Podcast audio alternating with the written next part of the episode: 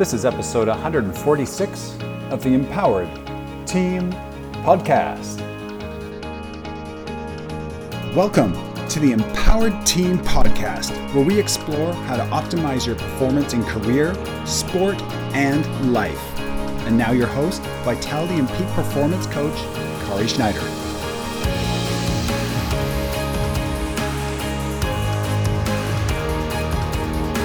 All right, five minute facts for intermittent fasting. Here we are.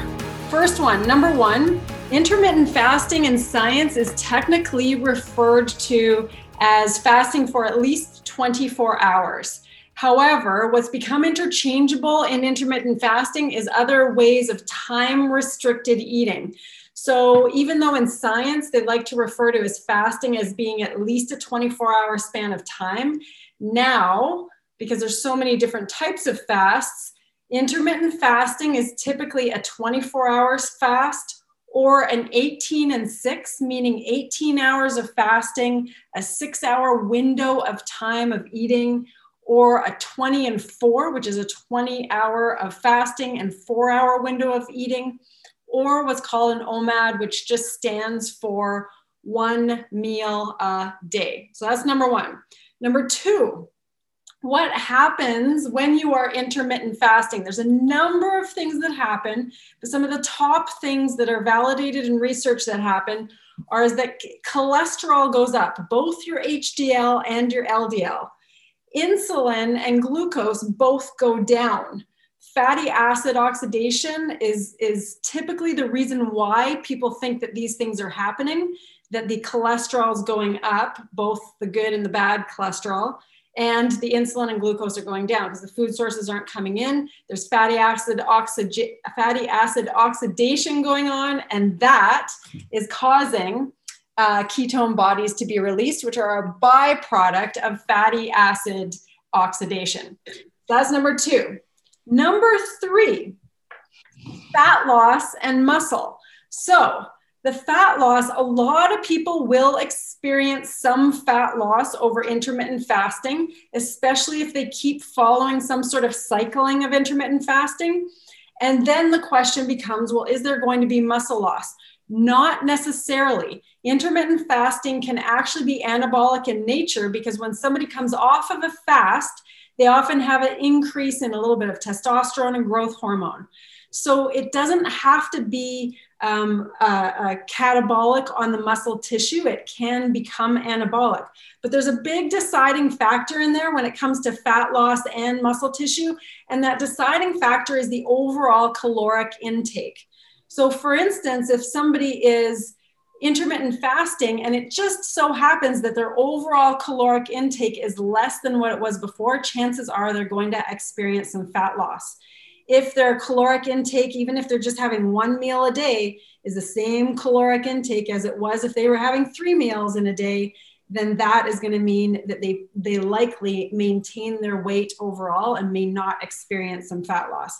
So that's there, there's a, a real kind of catch there when it comes to intermittent fasting because a lot of people dive into intermittent fasting for weight reasons and the weight reasons may not actually come to fruition for them if they're eating the same number of calories overall.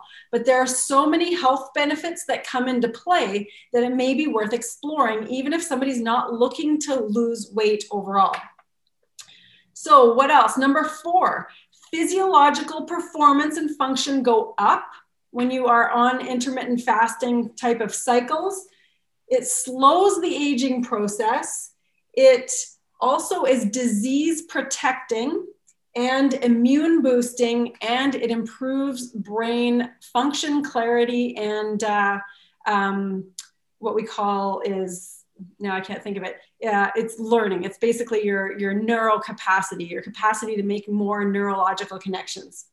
And number five are the contraindications for intermittent fasting. So the contraindications would come down to things like pregnancy, also, some disease states are contraindicated for for intermittent fasting, but a lot of it is because it's just an unknown. So, for instance, if there is um, somebody with type 2 diabetes, it would make sense for them to potentially explore intermittent fasting.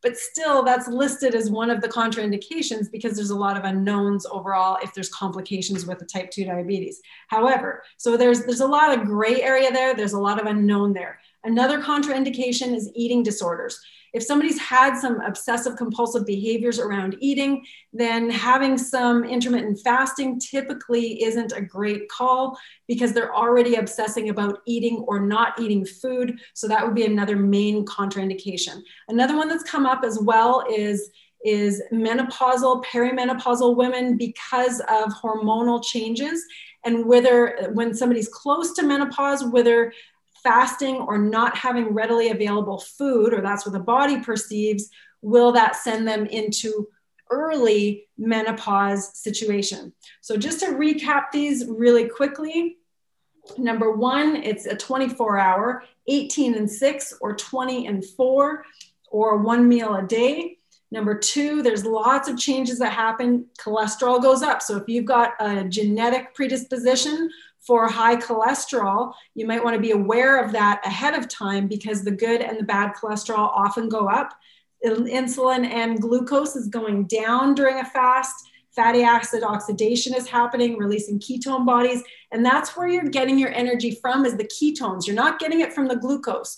Glucose is what your brain wants to thrive on, and so does your immediate energy in your body, your blood glucose, your body wants to thrive on. So when you're not used to relying on a different energy source, it feels miserable at first, but then you can adapt to it. You become fat adapted, and that makes a difference.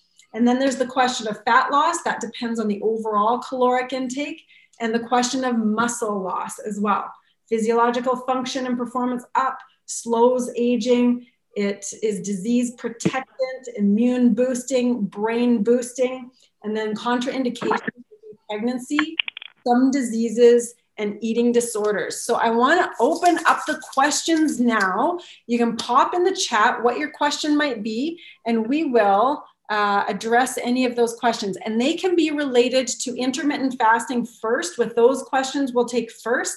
And then we will field any other questions with regard to training, wellness, nutrition, health, as long as I can look for the answer. Most doctors, dietitians mix a ketogenic diet with intermittent fasting and vice versa. Yes, so that is that is true. A lot of doctors will recommend that. However, even neurologists recognize that intermittent fasting is very, very helpful for seizures and other related disorders uh, for the brain. And what I, I talked to one neurologist who's very, um, does a lot of research and has a lot of papers or a lot of patients with uh, epilepsy. And he said that they don't give intermittent fasting diets to adults because most adults have too hard of a time adhering to it. They only try that with children because the children can stick to it more readily and, and become go into a ketogenic state and the adults simply don't. Now, here's another thing I didn't add on those five minute facts, and it's this that we typically do not uh, advise purposefully going into a ketogenic state or intermittent fasting on the regular for power based athletes. So, power based athletes produce more power from having the glycogen and the glucose stores. Whereas personally, I've had much more success with something like intermittent fasting and becoming more fat dependent um, for endurance athletes. So, athletes who are doing really long distance events, triathlon, or uh, 100 mile runs, or ultras, or things like that. Uh, so, another question What is allowed during the fasting time? Just water, and how often and how long? So, for instance, the typically it's a minimum for a fast of 24 hours or an 18 hour fast with a six hour winding, eating window, a 20 hour fast with a four eating window, or one meal a day. So the question would be, and I think the person asking this question, I think already does kind of a protocol like that, maybe an 18 and 6, something along those lines. I would guess that you fall into that 18 and 6 and how you ordinarily eat.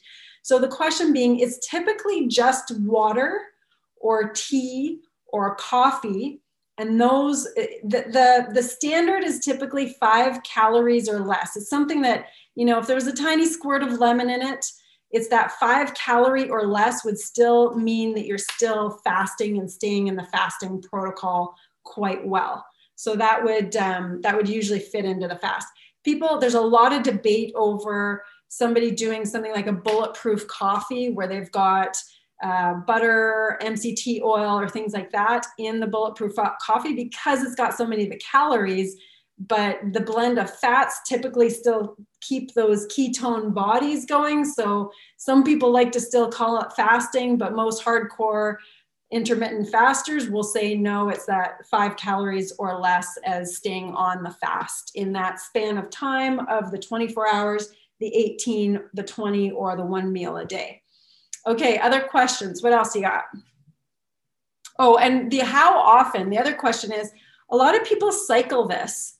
So cycling works much better for most people than trying to go through this all the time. So, for instance, um, some people cycle four days on and then two days off and keep going on something like that. Um, some people do uh, some form of fasting on the regular. What I recommend for my clients who are not necessarily intermittent fasting, I recommend that they have at least 12 hours of no eating.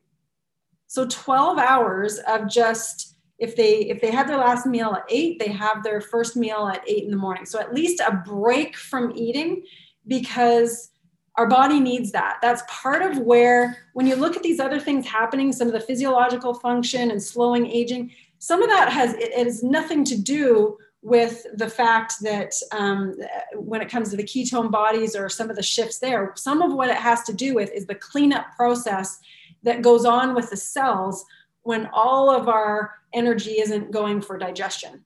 So some of it is just simply because our body needs a break from digesting and can go and do a lot of cleanup processes and uh, and cell autophagy, cell death, all of those good things that happen to clean up that process.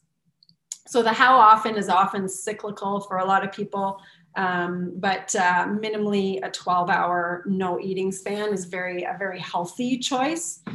Um, other questions or concerns? any on fat loss or um, muscle gain? And I'll bring in another question that someone else had.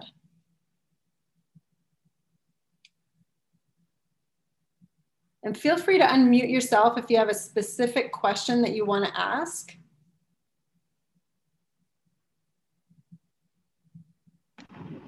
I was going to add one thing that's um, just through my probably last year of experimenting with intermittent fasting and ketogenic diets is um, a lot of evidence shows like if you're actually utilizing ketones, right?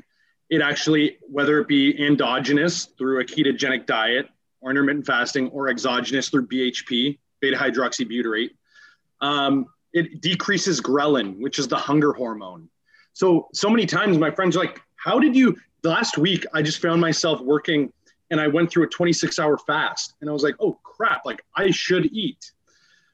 My friends are like, how do you just end up doing that? And I was like, honestly, like by the by this point, like I'm just not hungry per se, but I know that I need to eat. And a lot of that goes down to the hunger hormone ghrelin, which spikes so much when you're having those insulin spikes and so on that you were referring to at the beginning. I mean, you could go down a whole rabbit hole for hours and hours and hours upon all this, but that's one thing that actually helps fend off the hunger pangs and whatnot. It's a huge point that you're you're going for here because th- this is key because what what deters people from trying an intermittent fast is the almost unmanageable hunger. And what you're pointing to with that, so what what he's talking about in terms of the ketone bodies, he's basically saying that you're either going to produce your own ketones or you can take them externally. And when you take them externally, it produces some of the same responses in your body, gets you into a state of ketosis faster. But I'm going to stick it with mostly just the intermittent fasting because the intermittent fasting, if you go for 24 hours of intermittent fasting, that's going to produce the ketonic state right there. So it's one of the fastest ways to produce that ketonic state. The problem is is that physiologically most of our bodies are adapted to having carbs fairly regularly. Now, I don't want to make it sound as though carbs are, you know, the devil or the worst thing in the world or anything like that. That's not the point. The point is that our bodies are designed to go for spans of time without eating. And the way that our world is structured is that we're being fed food all of the time. And so what's happening with those hormones, what, what he's pointing to with the hormones is that ghrelin, this hormone that says, feed me now, is stimulated once your your glucose goes up. And then we've got insulin goes up to bring the glucose down.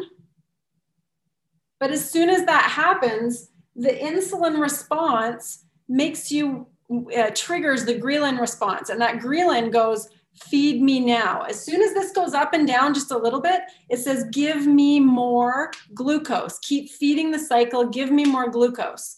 And so what you want is this this other hormone called leptin.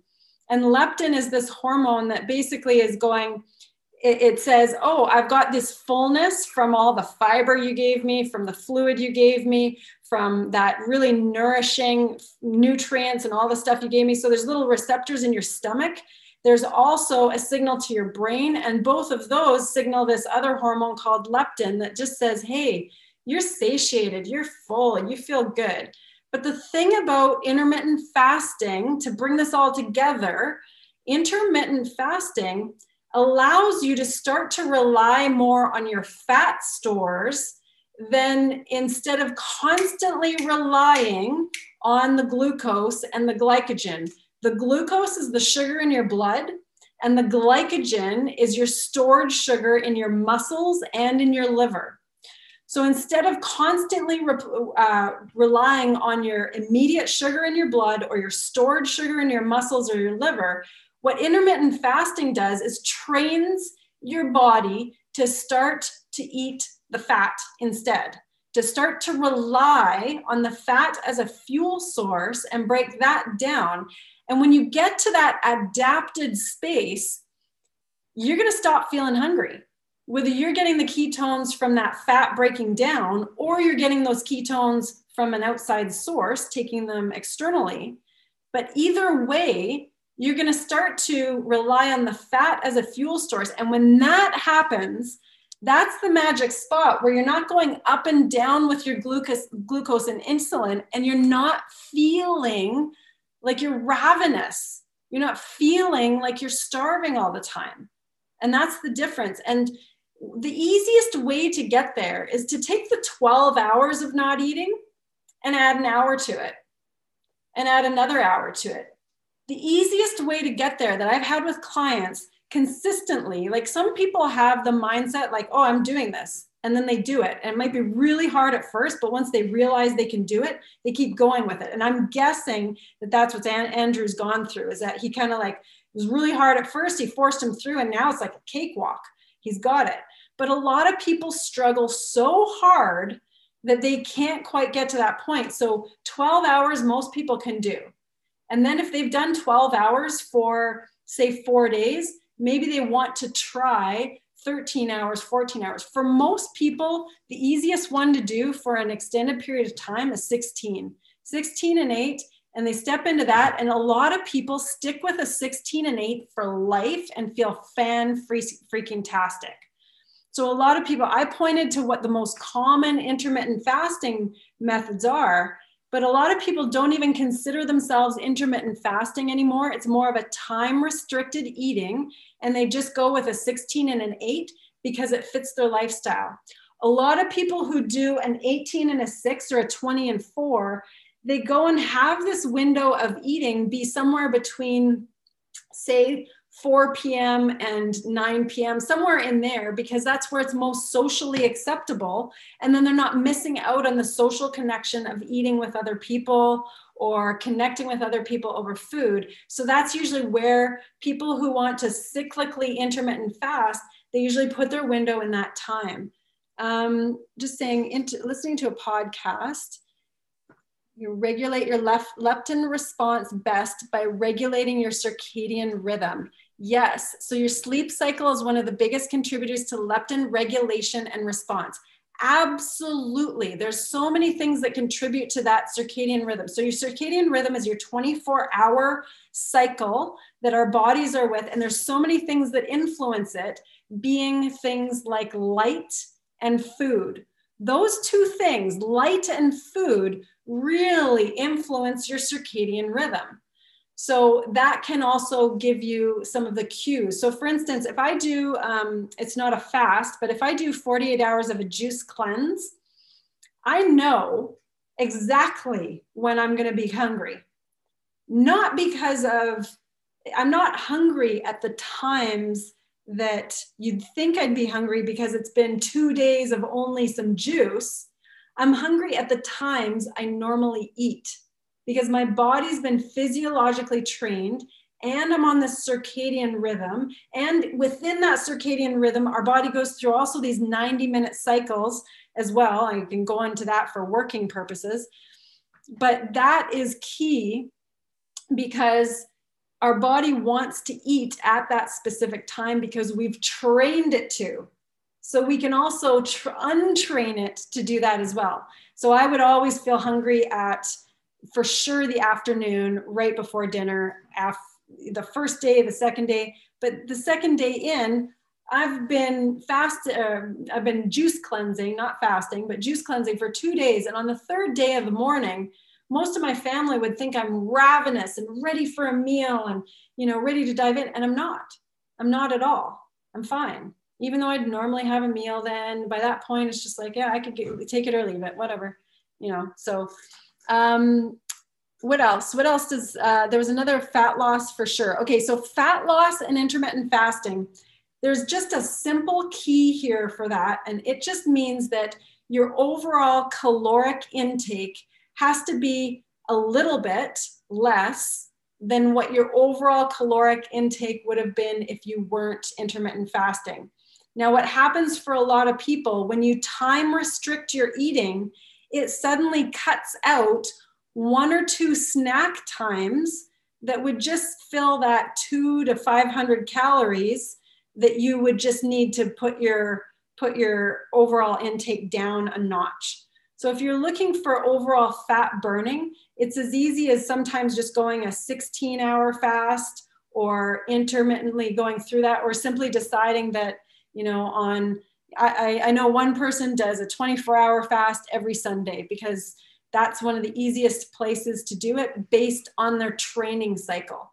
So here's the other thing, and this is what a lot of the research does not talk about. It's training, it's weightlifting, running, all of those things while you're in intermittent fasting, because that can throw a bit of a wrench into the plans when you want to have that energy coming through.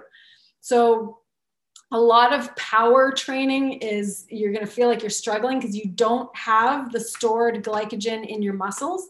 However, you learn to, your body adapts and you can still get the energy you need. You're just not going to have um, your top notch power output if you're looking for that. But you can absolutely train through in a fasted state and it's not going to hurt you.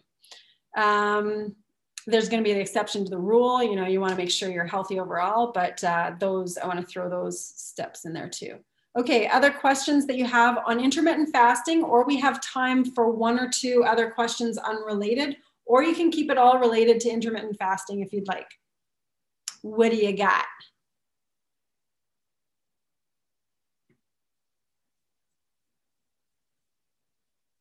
No, no, no, nothing. I'll just say one thing. One of my hacks, if you will, is carbonated water. I find is so much more satiating than flat water.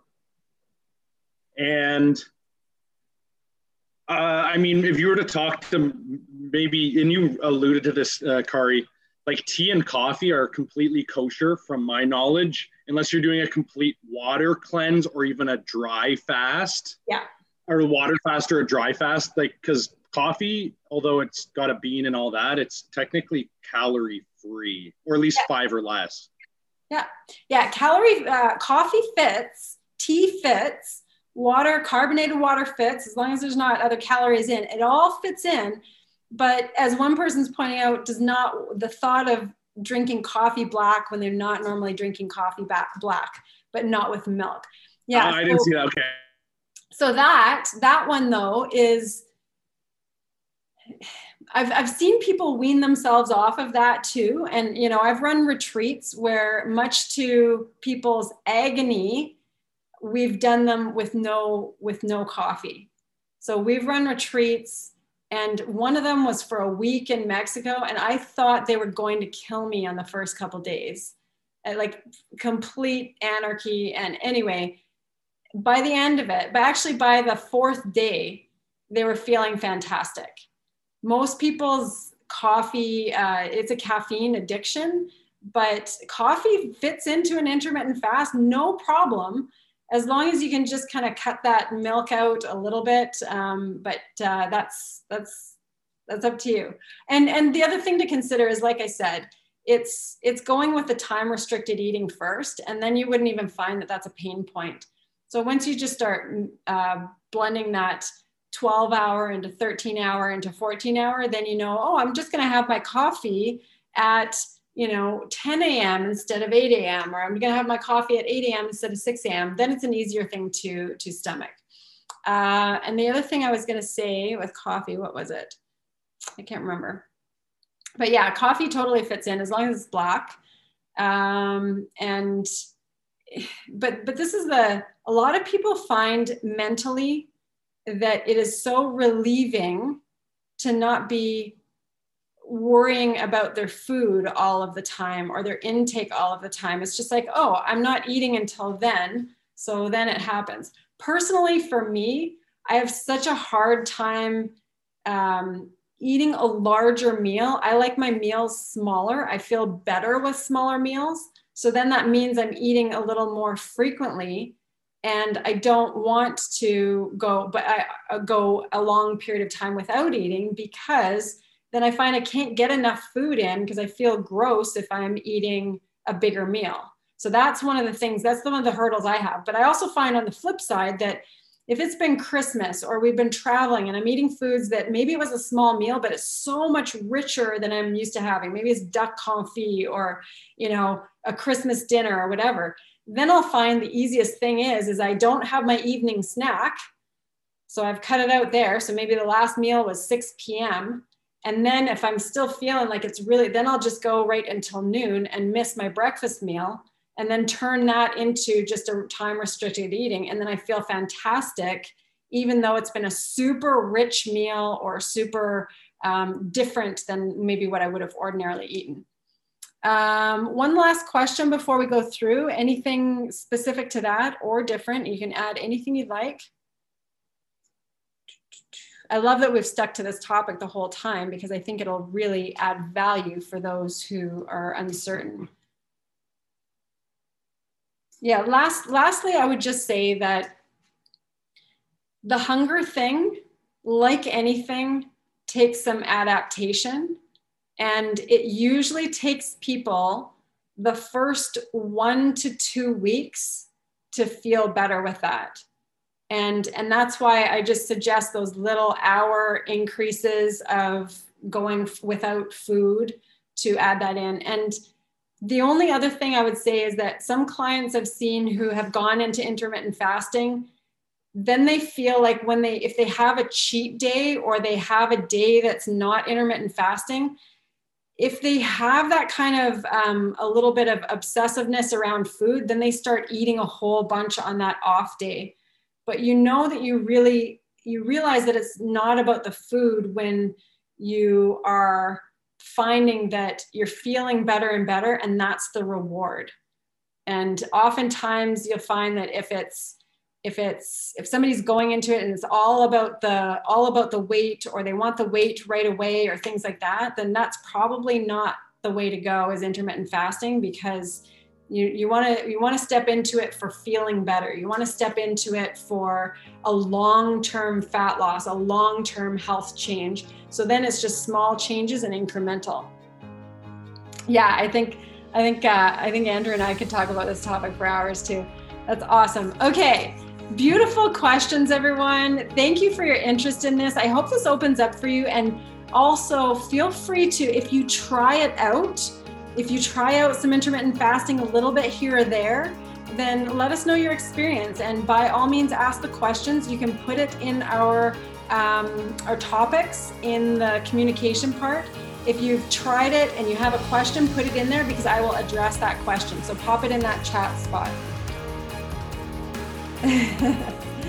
have a beautiful, beautiful rest of your day. If you enjoy listening to the Empowered Team podcast, you'll love being on the team. The Empowered Team runs year round. It is our group coaching and accountability program where we take mindset and physical performance concepts and break them down to usable action steps that optimize results. To join, email us at info at empowerconditioning.com with subject line team.